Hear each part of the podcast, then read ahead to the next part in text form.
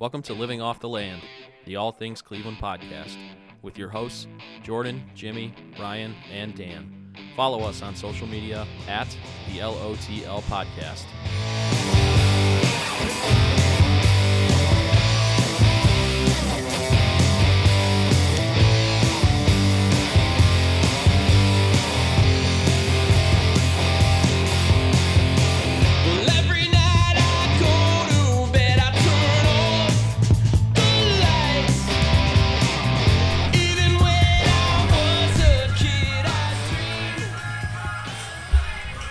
Cleveland does rock, all right. Four and one. How does that sound, Cleveland? Your football team is four and one. And that's only good for third in the division, but we're four and one. How crazy is that? We were just talking about this. At four and one, we're in third because Unbelievable. Pittsburgh's undefeated right now, and we lost to Baltimore. Yep. That's just where we're at. Any we we would have already had the NFC East wrapped up if we were in that division. Absolutely. good the the it. top team there is two and three, and they just lost their starting quarterback for the year. Yeah, uh, but anyway. Anyway, welcome back. Welcome in. This is the Deerfield Gridiron Browns post-game show presented by LOTL. I'm Dan here with Ryan and Steve. Welcome, guys. How we feeling? Feeling incredibly good because um, it's very rare that I expect the Browns to lose a game and then they they just uh, completely make me look stupid. I mean, I, I just love that. I know. actually, Before you got here, I, I was tell- I was lamenting Ryan and you two being scaredy cats for not picking the Browns this week. can you blame us? this is this is the first hey, I can because I did pick the Browns. this Yeah. is the first deviation on my preseason picks, and it's a positive one. I, like, Yeah. I'm, I'm I'm loving it. I will How about always happily be wrong about this kind of thing. I when in doubt, I root against the Browns just to protect, or not root against them. I pick against oh. them, rooting for them. Wait, wait, whoa. Yeah. Excuse me? Womp. I will root for them all day long, expecting a loss because that's just what I've been conditioned to, to, to know. But at the end of the day, I'm always happy to be uh, incorrect about that. So it's a good feeling. I tell you what, we made. Uh, talk about tale of two halves. The first half of that Oh, game, we made a really good defense look, you know, average at best. Yeah. we we did a lot of things really well in the first half of this football game. Yeah. Well, what was interesting was uh, so we had we had trouble running the ball all night, uh, obviously, and uh, a lot of that has to do with you know Nick Chubb not being in there. I mean, he's top three running back in the NFL. Um, but credit to Indianapolis. I mean, they are stout against the run. Well, that's yeah, that's the that was that was the thing. It was going if they weren't number one in rush defense, they were like like top three. I think they are number Uh, one. Yeah, they were. Yeah. Yeah. and so we're talking about the best rush defense versus the best rushing attack. And so clearly, you could tell with the play calling, we avoided a lot of you know, it was almost completely flipped on its head from what we've done in Yeah. previous weeks, where Baker only throws 10, 12 times in the first half. Yeah, which I uh, I want to give uh, Coach uh, Stefanski, not Stefanik, not Stefanoski, like uh, like people have been calling him the last two weeks. I can't believe you're a fellow head coach in the NFL and you can't pronounce the coach's name right that you're going up against. It's- Frank Reich called Stefanski Stefanoski. It's one thing even because we've heard the announcers on the various networks make Yeah, errors Mo- like this. Moose Johnston last And- week when we were playing the Cowboys were call- was calling him Stefanik. and yet uh, you know that's one thing but for an opposing head coach i mean Yeah, that's, that's- like how does that happen Yeah, that's rough. these kids are in the building like 12 14 hours a day they're, they're doing all these high level deep dives and game planning and scheming and everything Yeah. and, And coaching I mean, how is do you a- how do you forget that detail And coaching is a uh, you know maybe maybe Frank Reich and Kevin Stefanski don't have a relationship, but it's a good old boys network. Like there are connections everywhere. Like they're connected somehow.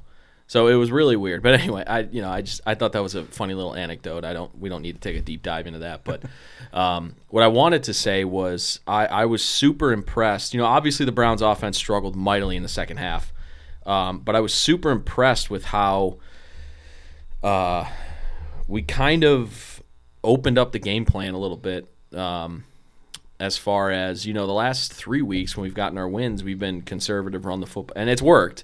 Like I'm not saying conservative as like to be a uh, to be a downer on it. Like it's worked. We're we're the number one rushing offense in the league um, for a reason. Uh, but it was really it was it was awesome to see them kind of you know take the training wheels off of Baker a little bit and be like, hey man, kid, just take the snap, you know, hitch it and rip it. And especially in the first, you know, the second half struggles we'll get to, but in the first half, I mean, you know, Baker was like 16 to 23, 220 yards, two touchdowns. He was absolutely phenomenal in the first half. I mean, there there were one or two throws down the red zone that he missed. One was to Beckham in the end, a couple of the Beckham in the end zone. But other than that, I mean, it's not like it, the last few weeks where he was throwing the wide open guys. The Colts were doing a really good job of covering, and he was fitting throws into some tight Yeah. windows and making Receivers big plays. Receivers too. were making some huge plays too. Yeah. Some of the catches by Landry, there was one where I think he caught it behind the guy's helmet. And then the one that Beckham made on, I think it was a third down and long. Oh my gosh, that, that one that, was- that that bounced off his arm back up into his chest. Yep. Yeah. Yeah, crazy. Um, so it, it was first half was completely complimentary football. I mean, Baker was great. The receivers were helping him. Um, I thought the defense played pretty well. Um, you know, we struggled with the running game, which we did pretty much all game until D'Ernest Johnson uh, busted that backbreaker on third and nine on the last drive. Um, but uh, um, yeah, it was it, wa- it was a really good game by two really good teams. Yeah, Johnson actually had seven carries for just four yards up to that point, and Yeah. then he got 28 on the last one. Yeah, and uh, Kareem Hunt had a tough game too, and it looked like I don't know if it was cramps at the end. Yeah, he was They, they're they're stretching him up, but he's also got that groin issue. I know the stretching of the foot doesn't indicate something with the groin. I know that's a ca- uh, that's a that's a uh, uh, cramp issue, but um, I w- I'm a little concerned because I'm sure it was bothering him. I mean, Because, you get the uh, fourth quarter. When you got to think he's used to sharing the load. With, Sure, yeah, he's not used to that- that- with with yeah. Nick and and yeah, you know Johnson got a little bit of play time tonight, but Johnson had hardly done anything, like Steve was mentioning. Um, he it's just he was the feature back for the for almost the entire game, and that was clearly wearing on him. Not to mention the groin he came in with, not yeah, helping. yeah, because. I mean, you know, we've already got Nick Chubb out, and if, if Kareem Hunt got injured again, and you know, we're going into uh, this week, Good morning, good afternoon, and good night, Pittsburgh! what a huge game this is going to be next. We're not done talking about this game this week, but uh, what a game! This is this is the big, this is going to be the biggest Browns game since we played them in Heinz Field in the playoffs in 2002. Fact. I mean, Flat out fact. I, and it's no fault of our own because we've sucked for the last two decades. But like this is like if if you're a young Browns fan, younger than us, and you weren't really a football fan in 2002, or you weren't old enough to be a football fan, I'm talking to our young viewers right now. This is going to be the closest thing to a big time football game that you probably have ever experienced. If you're a Browns fan, you're under the age of 20. Yeah, and it's going to be awfully rough too because we are banged up right now. Like every Absolutely. every position group, I eh, something is wrong almost everywhere on this roster. Yeah. especially on defense. Holy crap! my are we're going in depleted? Well, yeah, I mean, you're not kidding. Like Wyatt Teller went out. Who Wyatt- know? You know who know? And that's that's man. I mean that that right there, you can you can uh, point to is a big reason why. I mean, he's the running game struggled today. I know it's a small sample size, only four games in coming into tonight, but I mean, he's projected as an All-Pro, you know, guard. Yeah. easily going to go to the Pro Bowl you know, situation. And then look at the defensive line. Yeah. Everywhere. Sheldon Yeah. Richardson is is fighting off is some injury. fighting his He- tail off to Good stay for, in games. good man. for him. I, I love it, but he's not quite right. No. Larry was out this week. I Larry's out. It- it's an oblique thing, so you know Ver- that could linger. Olivier Vernon got hurt again today. There's a shock. Who knows how long that's going to be? Yeah. um, and then even um, Uh, Jordan Elliott went out yeah, out. Jordan Elliott, who's been having a remarkable rookie campaign. That's and then a on sign. and then on the back end, you know, uh, uh, Ronnie Harrison finally gets the uh, playing time. Has a pick six. Almost had two pick sixes today. He dropped that first one. I'm like, man, he could have scored on I that know one. it would have been that would have been phenomenal. Catch. and then he gets a concussion. He goes out. Um, you know, I mean, who else was? You know, obviously, well, Greedy's had his Greedy. I, yeah. I, I'm, I'm no longer counting on Greedy at all. If if he plays like ever for the Browns, like it's it's gravy to me. Like I'm I'm not going to count on that guy. Like he's been practicing for three weeks now. Why is he not playing? I don't know what the deal is. I really don't. Um, Is this, a, is this a Rashard Higgins type of situation? no, he's. I, I think there's a toughness uh, issue. With, I don't ever want to call a guy out for being soft, but I think that when when, yeah, exactly.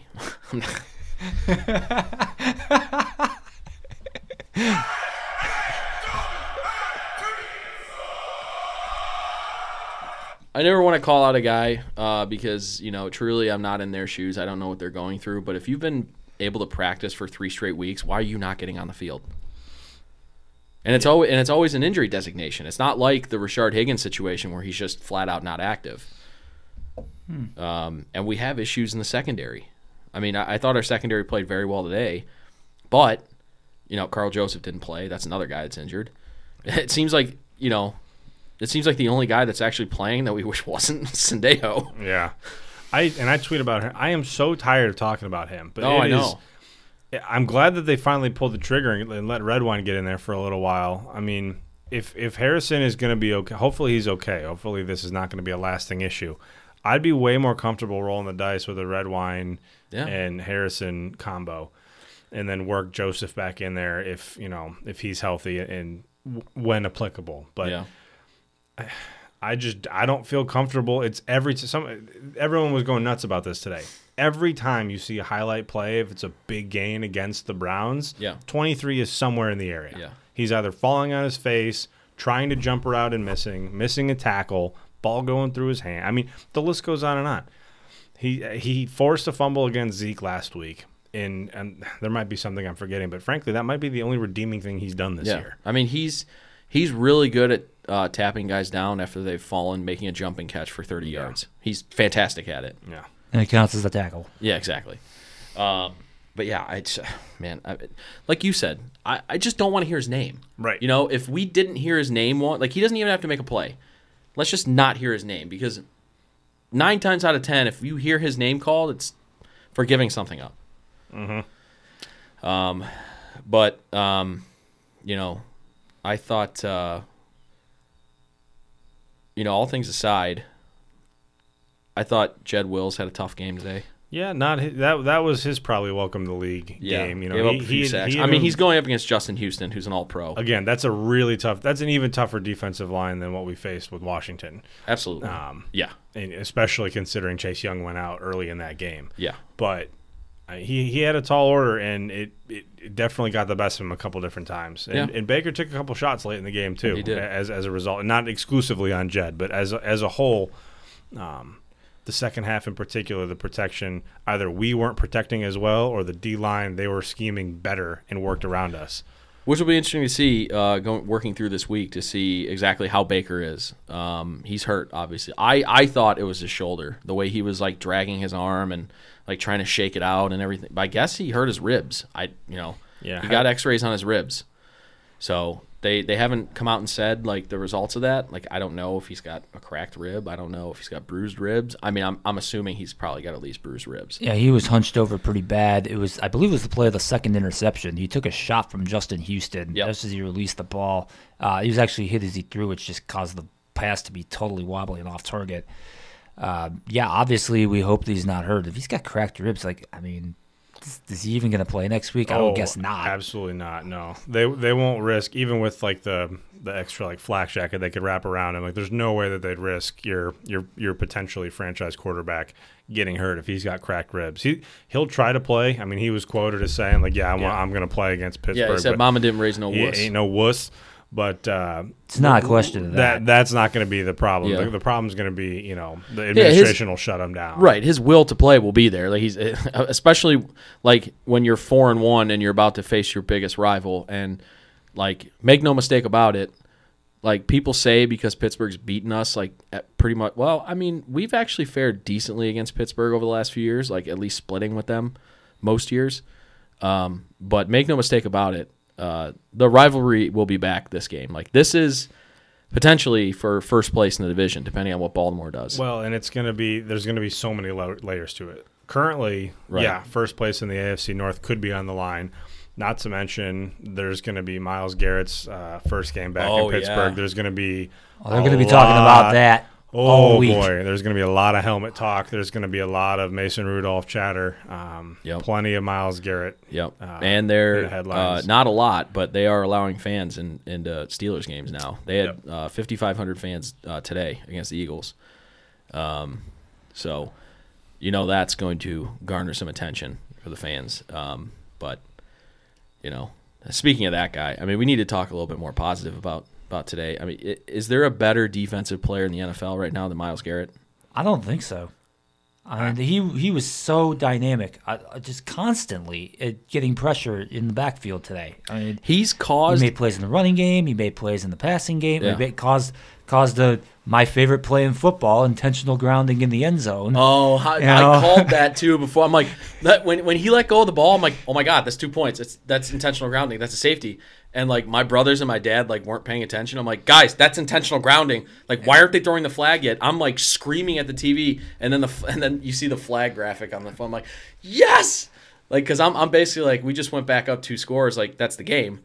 That was and, huge. And with the Indy defense playing a lot better against the Browns offense in the second half, Right. that was arguably play of the game because Yeah. that made it from seven to nine, made it a two score game. I mean, that was that was enormous. And I love I love how Philip Rivers is trying to trying to explain how oh the receiver was coming over the top and he ran the wrong route. I'm like, no, sorry, dude, that's that's intentional grounding. Not even like close. there- he he wasn't within 20 yards of the ball. That's grounding. Sorry. I mean, if I was the ref, I would just say, well, that's not my problem. yeah, Right, exactly. Yeah. I, right. Well, and the ref doesn't know your playbook, my guy. Right. He doesn't know where your receivers are supposed to be. It doesn't matter. The point is, you threw the ball where Myles no one was. Myles Garrett. Uh, there was a stat that they said on his pressures this year. He's either forced or his pressure has forced eight turnovers so far this year. It's. I mean, he's so far That's worth every penny.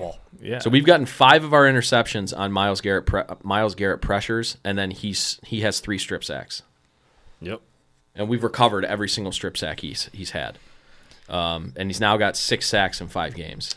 I mean, you could make an argument that it's between him, T.J. Watt in Pittsburgh is an option, and Boy, uh, that guy gives me nightmares. I know he's he's going to be a problem. If you, th- if, you, if you think Jed Jed Wills had a tough game today, Yeah. Oh, boy. It's going to be.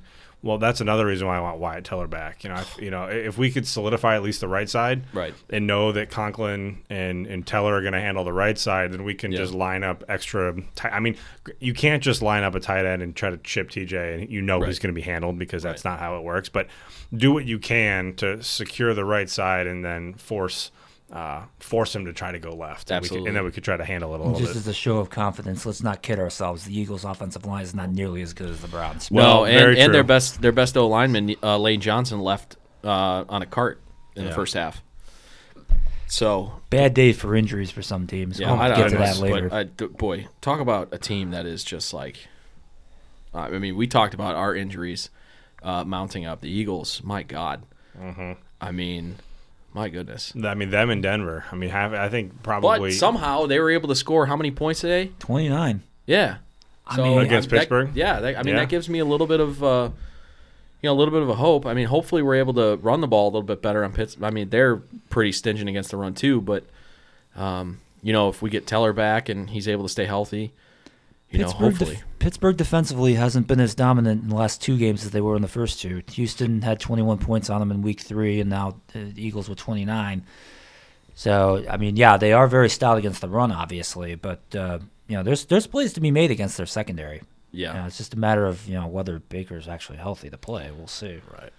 Well, I hope so. I certainly hope so. Um, you know, I mean, there also if he's not, there's a reason why we went out and gave six million dollars a year to uh, uh, Case Keenum. Yeah. So I mean, you know, obviously you're not hoping Case Keenum's got to come in for, you know, several weeks, but you know, if Baker, if his ribs are worse off than the coaching staff, you know, thinks that he can go out there and play to his ability, you know, you got to be able to throw Case Keenum in there and say, I mean, he knows the offense, obviously. Right.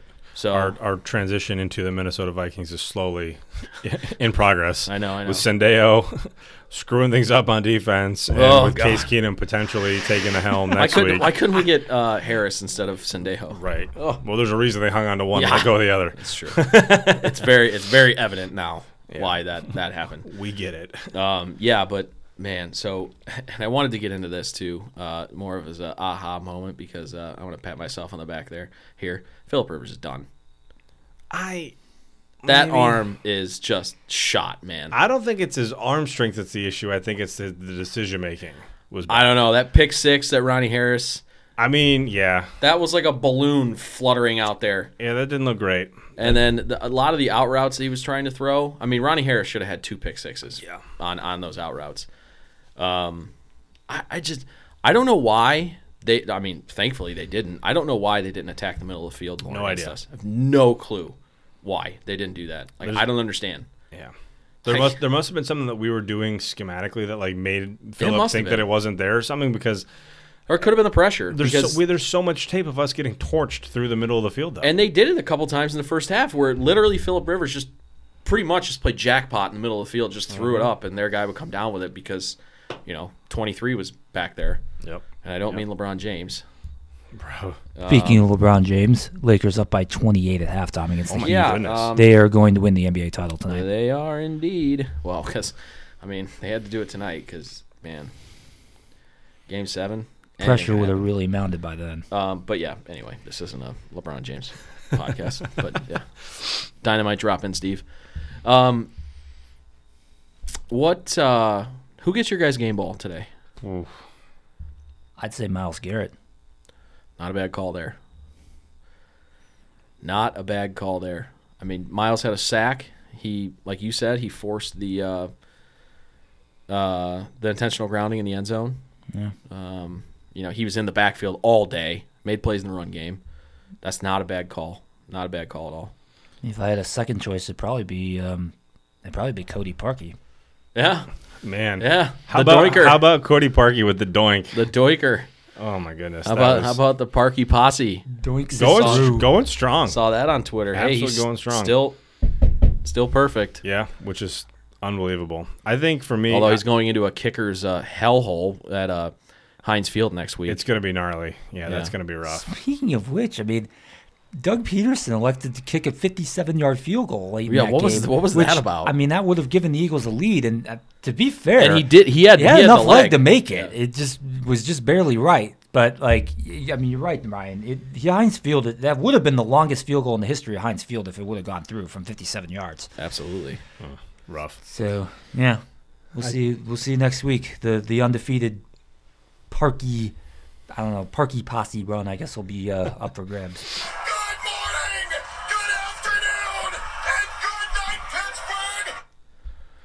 Who gets your game ball?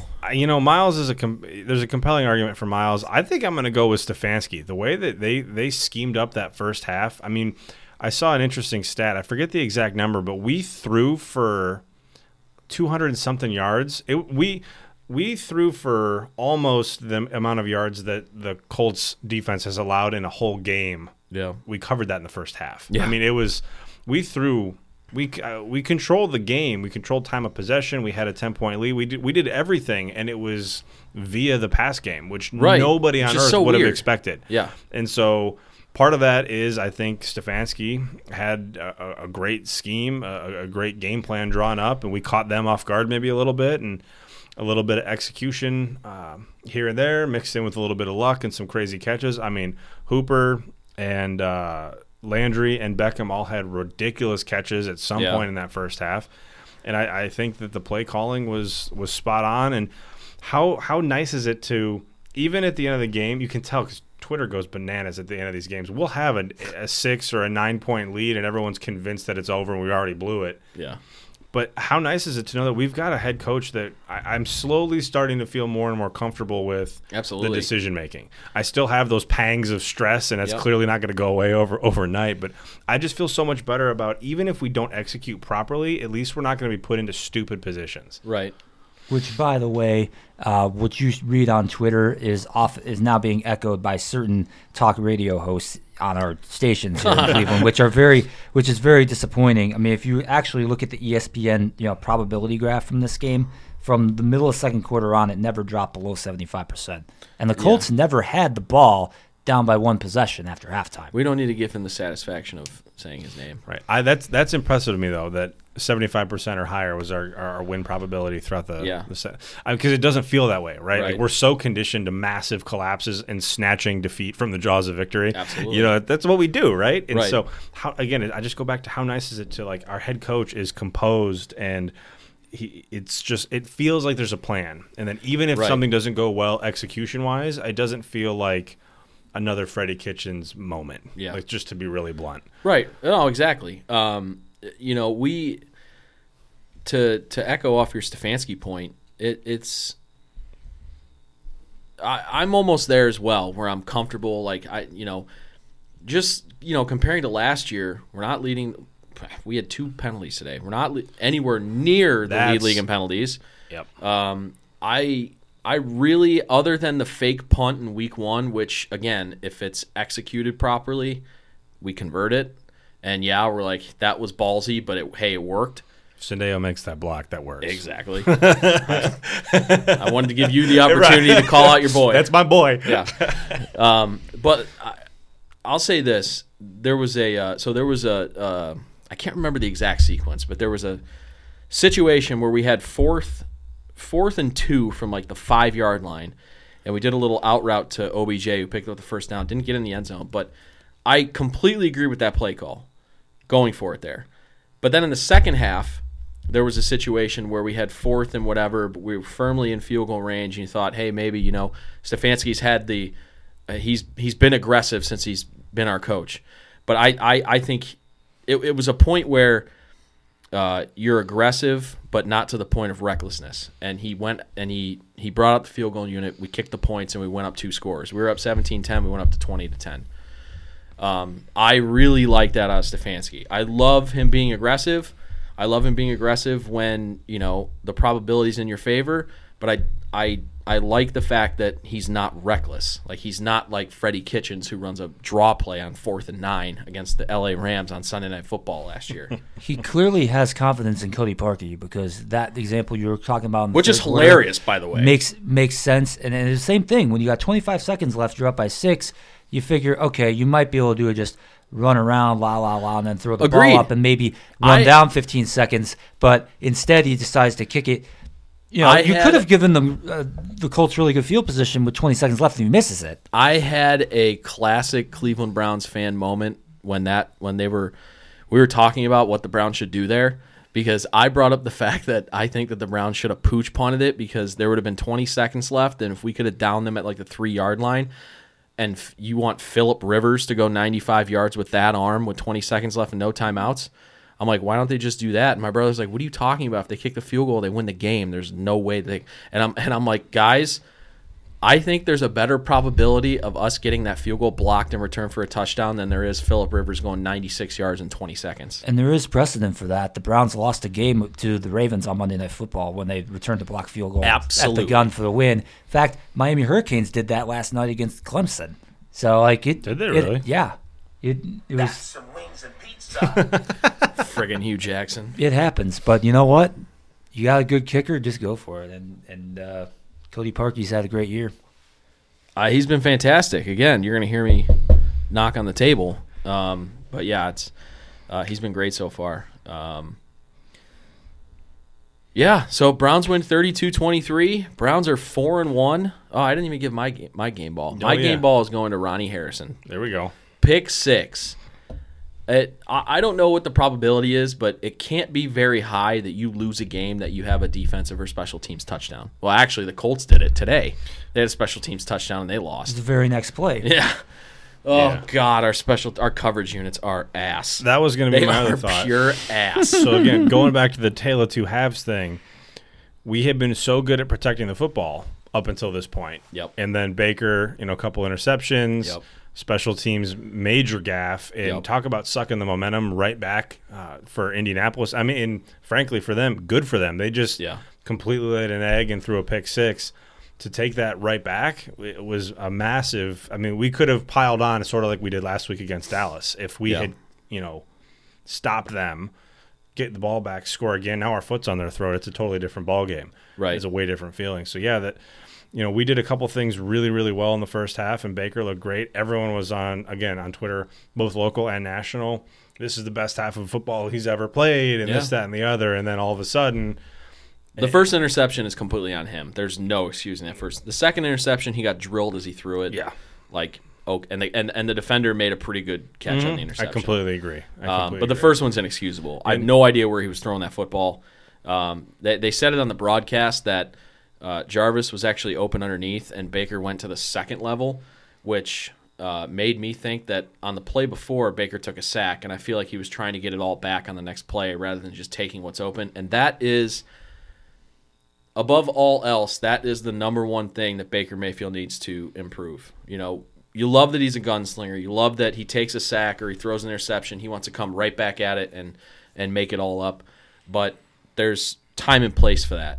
You know the the game we had ascent we got the pick six and we essentially thought 27-10 game's over. You know we think you know there's no way that the Colts are gonna shut us out and then score uh, you know 20 unanswered on us to to win the game whatever. But then they get the kickoff return. We get the ball, get like a first down, but then Baker throws that inexplicable interception. There's And, a uh, time and place for that. The time was 2019. very He did that a lot in 2019. very you know, that that was that was prime that was prime 2019 Baker that that play. I mean, really the second half. Um, it was it was not good. I, I mean, I'm not going to sugarcoat it. I'm a Baker supporter. Some would say apologist, but you know, it wasn't good in the second half. But the great thing about this team compared to like last year is we can make those mistakes, but we're still winning, and it's so much easier to learn from your mistakes after a win than it is a crushing loss. Absolutely. So yeah, we make those mistakes. Baker's not perfect. He's, you know, he's still learning. He's still learning this offense. He's essentially being remade as a quarterback before our very eyes, but we're still winning as they're trying to do that with him. And that's a lot easier than when you flounder through a 6 and 10 season where you're leading the league in penalties and leading the league in turnovers and, you know, basically are a rudderless ship from the top down. So, The reason I thought the Browns were not going to win this game today was because a I, they wouldn't just be able to hand it off to Nick Chubb, who's hurt obviously, and, and. Kareem Hunt, and I wasn't convinced that their defense would be able to make plays. They really hadn't shown it over the first four weeks. They did both today. They Yeah. won the game despite not being able to really do much in the running game until the final drive in the fourth quarter, and they made plays on defense. This was such an impressive win for the Browns because Yeah. it was so, their their path to victory today was so different than it had been in previous weeks. Right. Well, I mean, you know, they they got crushed week one, obviously, but week three The kind of Ravens are really good. yeah. But I mean, like weeks two through four kind of had the same formula. You know, just ride the running backs, ride the running backs, get a lead, and you know, just basically, you know, pound these teams into oblivion.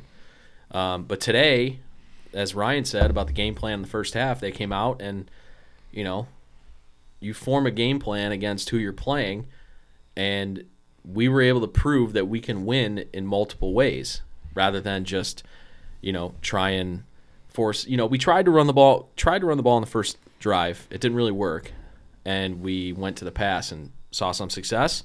Stefanski, all, um, Stefanski adjusted, and we had a great first half. Now, you know, like we've lamented, the second half was awful, but again, we can learn from that stuff after a win. It's a lot easier. If there was one constant between today and the previous three weeks, Browns never got behind by more than one score.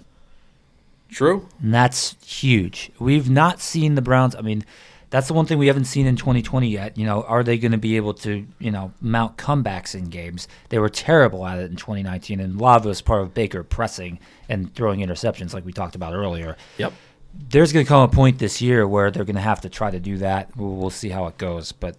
You know, right now, staying ahead or at the very least staying within contact of teams is just so big. Yep. Um. All right. Uh. Let's uh. Let's go around the room and let's uh. Let's talk about that that team that's uh, southeast of us. Good morning, good afternoon, and good night, Pittsburgh! Uh. What do we see for next week? Browns at Steelers. Like we said, biggest game since uh, the wild card round in 2002 in that same House of Horrors building that is for the Browns. Um, you know, this is. I wish I knew if Baker was going to be healthy or not, because that might impact my prediction. But I I watched a lot of the Steelers today. Offensively, they looked very good today. Defensively, they actually didn't look that great, which was a little surprising to me. But um, they have a great defensive front. They obviously Roethlisberger's, as much as we hate him, is a good quarterback. Um, they didn't run the ball great today, oddly, oddly enough. So you know, I think that's going to be a key as well. Um, I think this game will be close. Ultimately, I think Pittsburgh's going to pull it out close. I would say like 28-24. Yeah, you know, if we were going in healthy, which I know that's such a that's a cop out thing to say because no one's Right. healthy in the NFL, uh, Right. Almost ever, but realistically, we are just too banged up, and I think the the difference between our teams is still too great. If we were really, really, really healthy or more healthy than we presently are, I'd say we have more of a chance. I'm just gonna keep the uh, I'm gonna keep the train going. I'm gonna keep saying we lose, hoping that we win. Maybe, maybe there's something to this. Maybe I'm just gonna find some juju with this or something. I don't know. Speaking of juju, that's the one thing I got juju on my fantasy football team, and he laid a big fat egg. Yeah, you can thank So- the Eagles defense for that Yeah, today. what uh, the heck, Because man? apparently they have no idea who Chase Claypool is. but- Unbelievable. or they have no idea how to cover him because that guy scored four touchdowns today. So I guess if we're gonna get if we end up losing next week, I just hope it comes at Juju uh, at, at, at Yeah. his hands because Right. I've got him in fantasy. Dan, I'm, on the I'm not dis- gonna bench him. on the decisive play of that game, Pittsburgh up by two, third and eight. Literally, the Eagles had a linebacker on him after he already had scored three times today. He's a wide receiver. Like, are you kidding me? Why? Unbelievable. But yeah, at any rate, to get to the to the main point, I think we're too banged up. I think that they're too good. I see us losing somewhere in the realm of seven to nine points. okay. Um, Come on, Dan, hit us with it. we are we are very banged up. Uh, I mean, you know, we talked about it. How many guys, and we don't know if we're getting any of them back. Like Steve said, we don't. We're not 100 percent sure on whether Baker's going to play. That's a big thing. Uh, obviously, Nick Chubb's not going to play. Um, that place is an absolute house of horrors uh, for for Browns fans. I, I don't remember when, uh, the last time we won there. Tim Couch had to be the quarterback, right? Yes, he was. Was that 2002? Sunday Night Football, 2003. 2003. Okay. Unreal. So we haven't won there in 17 years. Literally, we haven't won there 17 times. Um, so there's there's absolutely no reason that I should pick the Browns to win this game, And yet, but I don't care.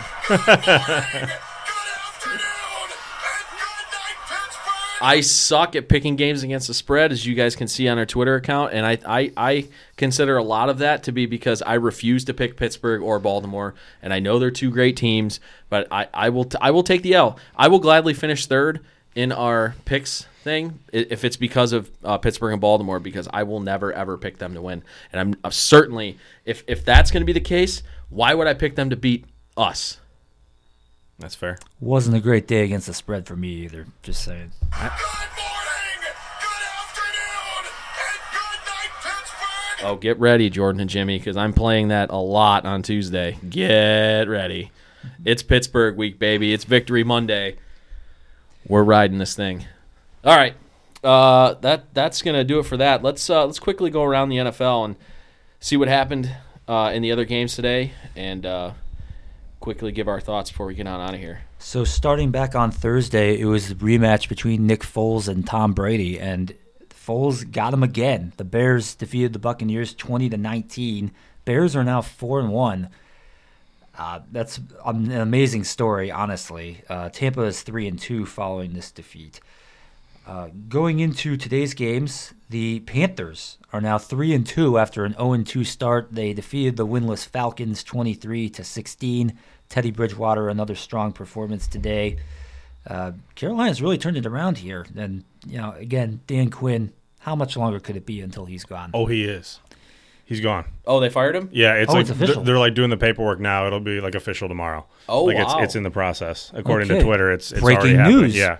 Uh, I, I don't maybe I don't uh, you know, tell you what you keep doing around the league. I'm gonna go find Dan Quinn on Twitter. There real you quick. go. well, I mean, we knew it was coming.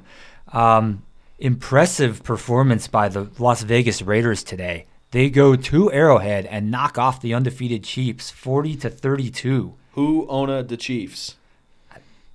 Great performance by the Raiders. That gets them to three and two. Yep, I, I just Bleacher Report reporting it. Mm-hmm. Falcons firing Dan Quinn is quote all but finalized. Announcement could come uh, Monday or Tuesday. Yep. Yeah, he. Wait, who's oh, boy? I mean, that's about three weeks too late. Right. As soon as they blew that, I mean, as soon as they blew that Dallas game, that's, that's I don't know. I mean, they I don't have know. done it right then and there. What, I mean, what else did you need to see? The guy blew the Super Bowl in, in record, uh, in in in uh, record fashion, and then this this game against that game against Dallas, like what what else do you need to see? And then they did it again the next week against the Bears. Yeah. Well, I mean, And then they, they didn't fire him after that game. Unbelievable. I don't know why my voice just went up that high, but hey. Yeah. I also I don't know why I'm so like fired up about the Atlanta Falcons. 0 and 5 winless. Uh, Yeah. Speaking of winless teams, the New York Jets are still Oh. winless. They lost 30 to 10 at home to the you know, Cardinals. you know, we were them like three or four years ago. I thank the Lord Almighty that we are not them anymore. Oh, It's another head coach that's about hanging by a thread. a lot of guys' Yeah. careers had to die to get us out of that hole. And, I'm, and I'm actually going to skip to the four o'clock window here in a second because the city of New York, well, New York City, I will say, because technically they play in New Jersey. Uh, their teams are 0 and 10 They collectively. are bad. The Giants actually put up a bit of a fight today against the Cowboys, but they lose on a last-second field goal, 37 to 34. But this is going to feel like a loss for the Cowboys also because of the loss of Dak Prescott, who Yeah. has a compound fracture in his lower leg, and he is Oh, out for a long yeah, time. man. man. Serious prayers up for you Dak hate to Prescott see that, man. because that's just I mean this is an Terrible. entire his he was entire having ankle. a great year up to this point too, even though and his it team and doing great. this completely complicates the rest of his career because you know he bet on himself signed the franchise tag and was betting on himself to have a huge year to uh, cash in either with the cowboys or somebody else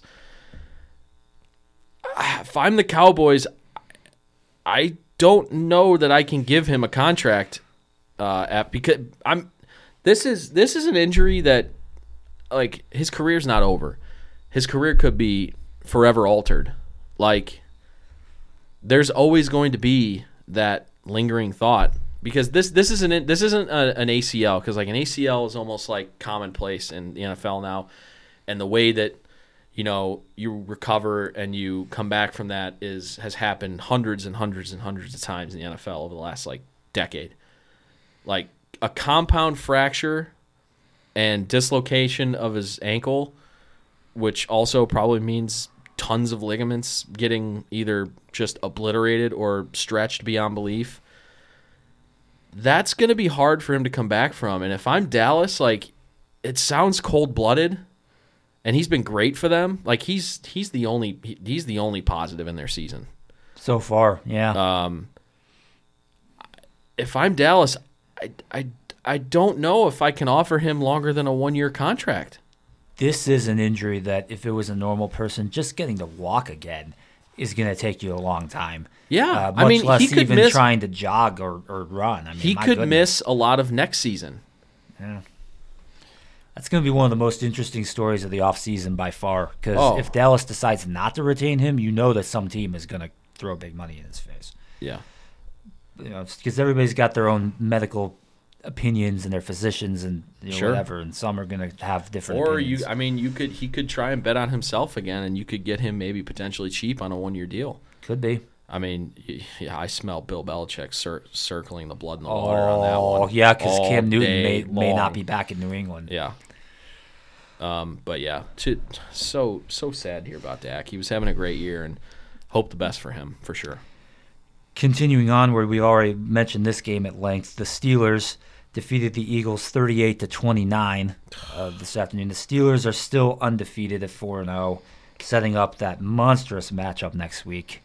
Can't you like Eagles were in this game almost to the very end. Uh, Eagles can't do me one favor? Come on. You know, I was really hopeful, but uh, you know they just didn't make enough plays in the end. So the Eagles are now one three and one on the season.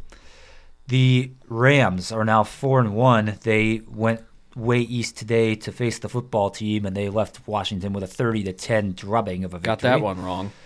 Yeah, I, I got that one wrong too. Um, I did not. I don't know what. damn what were we thinking? Like betting on the football know. team? I have like, no idea. Gee whiz, uh, that, that's two weeks in a row Well, for uh, me. here, Forget- here's forget here, here's what here's what I think uh, we were thinking. L.A. flying cross country early game. yeah. Uh, you know, they they made the switch to another quarterback. You know, maybe he could have you know injected some life in that team, but he ended up getting hurt. And I'll tell you what, we just lamented uh, Dak Prescott having a uh, career-altering injury. How about Alex Smith coming back and uh, playing in this game after Kyle Allen got hurt? I thought it was an incredible moment. I didn't he- think when that he, guy was going to keep his leg. when he completed his first pass, and his son and his wife are in the stands. Uh, I mean, very. I mean, obviously not letting general admission in Washington, but but they were actually there to see that, and that that was moving. Incredible, incredible. Good for him, man. It's a super touching moment. Yeah. And uh, ta- again, again, more cold-blooded quarterback decisions. What is Washington going to do with Dwayne Haskins, who's now listed as third on the depth chart? Yeah. It, going into this game after after four games, his numbers were comparable and slightly better than Daniel Jones in, yeah, I don't. Under, York. I don't understand that move. I really so- don't. Because what, what, like, like, what are the, what are the? I almost called them. Never mind. The football team. What do they think they're gonna like accomplish this year? Like, you might as well see what you have in that kid. Like, if you go two and fourteen with him, then and then you obviously know he's not the guy. And if you're two and fourteen, you're drafting probably one or two, and you have a chance to go get Trevor Lawrence. Like I don't understand why are they like benching him and trying to win football games. He was drafted last year. Yeah, I have no idea. I don't get it. It's uh, it's not doing him any favors in terms of development. It's not doing the team any favors in terms of continuity. I mean, Not Kyle, like no one's going to pretend like Kyle Allen is, is the answer. And Right. as great of a story as Alex Smith is, it's putting an awful lot on his shoulders to just Sure. try to come in and say like, hey, try to salvage this team. Granted, it's still. Uh, they should try to stay competitive, in my opinion. There's, I mean, yeah, they're they're not a very good team, but that division's just so damn bad. Horrible. That's They- gotta be part of their motivation. They've got a shot. They, I they're not yeah, out that's of got to be it. But, But I don't know. Quarterback decision is and Ron Rivera's not really a quitter, so True. No. Very true as well. So interesting in the uh, in the quarterback world right now. yeah. Going slightly up I ninety five to Baltimore, the Ravens. Uh, this is almost not even worth mentioning. The I mean, Ravens we really crushed the about Bengals today, twenty seven to three. Other than the fact that I, I'm I'm almost convinced that the that the Bengals are going to uh, David Carr, Joe Burrow. I'm almost convinced they're going to ruin his career by getting him killed. I hope not. They have the worst offensive line I think I might. he was I might running have for his seen. life all day today, from what I heard. I'm not. I'm not gonna lie. This this might be an unpopular take. I would almost put him on ice and just, just like sign, Just- just, just to keep him from sign hurt. offensive linemen, draft offensive linemen last year. Like I don't understand why they didn't go. If you're drafting a quarterback number one, why would you trot that offensive line out there to try and protect? And and and they knew wholeheartedly that he was going to start for them week one. Mm-hmm. It's not one of those situations where they're like, well, we're going to try and make this a red shirt year, but you know, public pressure and you know, you know, you know, pressure to put him in there is going to win over him. We're going to have to put him in. No, they knew they were going to start with him. So why wouldn't they? I don't understand why teams do this. Like, if you have a young quarterback, at you know, it's hard to find weapons to put around him, but at the very least, you should invest in the offensive line, just so you don't get him killed.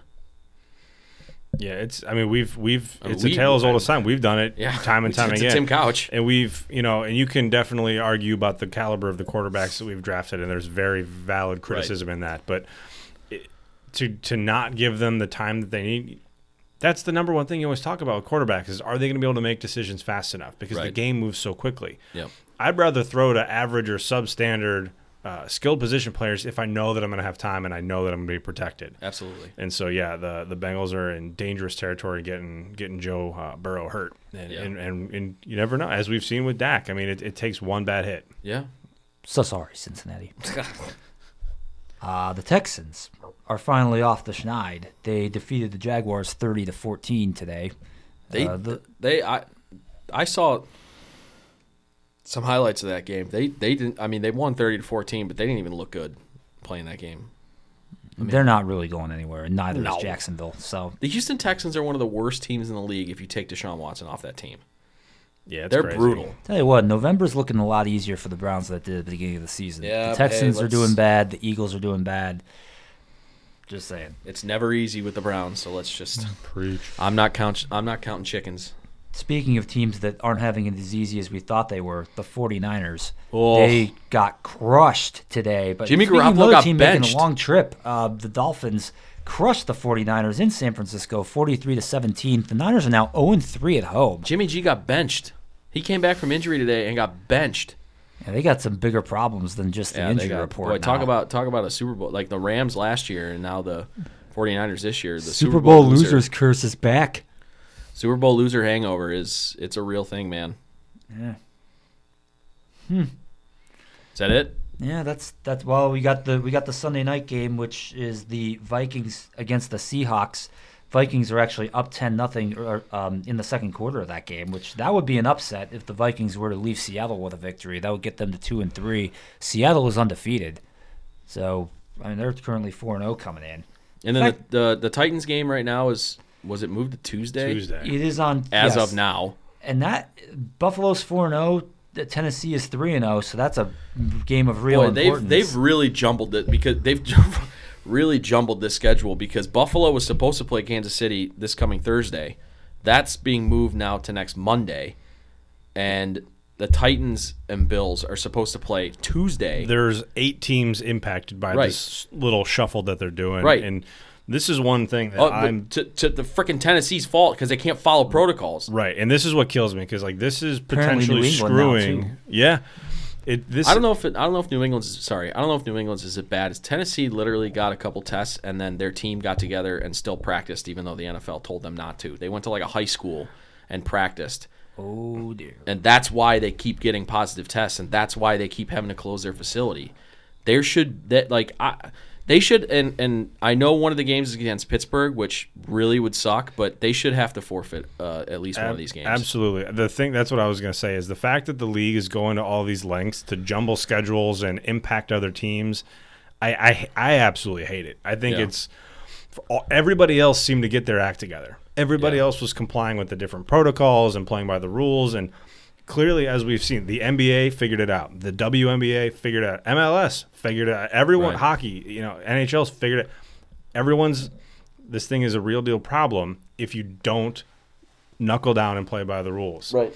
And Or bubble it up. Yeah, and the and the Titans, whatever Yeah, they I've- did, whether it be a couple lazy you know players, whether it be a, a cultural problem that have not taken it seriously, or some shade of gray Right. in between, it doesn't matter. I don't care. The fact that they weren't just either forfeited games or. Yeah, honestly, in my mind, that's, mean, they- that's the best solution. Yeah, it had- Forfeit games and find the team. Yeah, it's it's a whole it's a whole ball of it's a whole you know case of worms because you know then what do you do because like these these players are and I'm talking mostly for the teams that were supposed to play um, these games like they're paid 16 installments of their salary per year and that's a weekly per game thing well if well if games are forfeited that means that the team isn't getting the TV revenue from playing on TV. So the the players on the other team, who's going to compensate them? The Titans Right, they should. own it. I, I agree with you. Find find the team. 100 percent. Yeah. They should have to cover the, the other team's salaries. It's just it's a whole mess of things, and I I I blame all sides with this because like the players didn't want to agree to a bubble, or even they didn't want to agree to 32 individual bubbles, and the NFL took their sweet old time coming up with these protocols like right before the season. It's just I hope that this is the only situation that happens. Like you mentioned New England a little bit, like they're going through it. I don't think theirs is because of negligence. It's not. You know, Cam Newton got got it, and because of you know whatever, who knows? They isolated Kid going him to and- school, bringing it back from school. You know, they're in the. Mm-hmm. You know, whatever. The Titans, no excuse. Absolutely no excuse. That's eh, it's. it's it's a question of attitude. It's a question of willpower to actually follow the rules and regulations. And I swear this is the only time I'm going to bring up anything like this. But Tennessee is a red state. I'm just saying. Oh, that's got nothing to do with it. Stop it. anyway, crickets. exactly. I- I- I'm you not touching that. Yeah, I.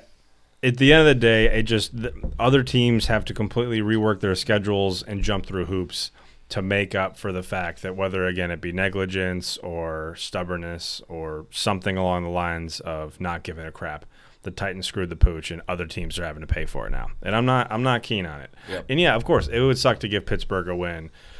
Just give them Just- a win. of Of Because- course, it's Pittsburgh. Of course. right. And, Right. and and it's like like Tennessee is legitimately a good football team. Oh yeah, that would not be a walk in the park. game. Right. Right. And that's it sucked. Again, competitively, I, I hate that aspect of it, but And we have to play Tennessee later in the year, uh, assuming they finally get their act together. right. Right. So like like Pittsburgh could get forfeited a win to them, and then we have to go to Nashville and play And that would Tennessee, That would suck. and that'd be a tough game. Like Yeah. I hate Pittsburgh, man. Yeah, I do too. I now they get to play hate Dallas without Pittsburgh. Dak Prescott. So Oh, screw Pittsburgh. I mean, they, they, they would win even with that, uh, to be honest. Yeah. God, I hate that football team. You know what was funny is so I was at my parents' house for pretty much the entire Sunday. I went there before the one o'clock game start, and I walk in and the one o'clock game start was about to was about to begin, and my dad had it on Fox. I I didn't know which games they were gonna play, and they came back from commercial and I see it's the Pittsburgh Eagles game. I'm like, really? I don't want to watch Pittsburgh. So I'm like, is there a game on CBS? And my dad's like, I don't know, I haven't checked. So he switches over to CBS, and I see Baltimore and Cincinnati. I'm like, are you kidding me? Mm-hmm, mm-hmm. That's what they do. They they always play the other in division games when your team is not playing. And oh, by the way, if I could take a shot at CBS right now, it was an absolute joke that Jim Nantz and Tony Romo were not in Cleveland today, and they were instead in Dallas. We are the two teams at three and one, Colts versus Browns, playing each other today, and they decided to go to Dallas for a team that was one and three and zero and four. That's a So- joke. So they are going to be in Pittsburgh next week. I read. So Finally. we're going to get them for that game. It's about friggin' time. yeah, right. So, but anyway, we're uh, we're rambling on a little bit. Uh, bottom line is the Browns won. They're four and one. Injuries mounting, but hey, it's good to talk about that after a victory. Um, so we're going to get on out of here. Any final thoughts, you guys? Took Kevin Stefanski five games to match Hue I- Jackson's win total from Yeah. 40 games. Yeah, actually surpassed it. Or no, yeah, surpassed it. Excuse me. Yeah, he got it last week. yeah, he got it. He tied it last week. Took him five five games. No, you're right. You're right. Wait, He's four and one. He's got four wins. Hue Jackson didn't do that for like 40 games. he didn't do that. Hue Yeah. Jackson was three. He was one and thirty-one, and then he was fired after starting two and five the next season. There you go. So he never Yeah. won four games here. Three, 36, and one. That was Hue Jackson.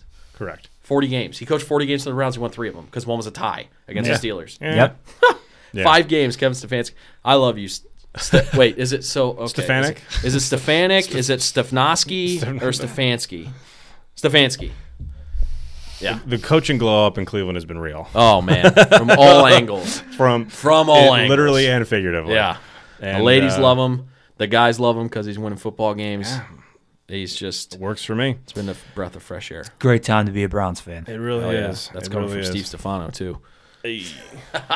anyway, uh, we'll talk to you guys later. Thanks for uh, listening. Check us out on social media at the LOTL Podcast. If you don't follow us, do it because Ryan live tweets the games and they are hilarious.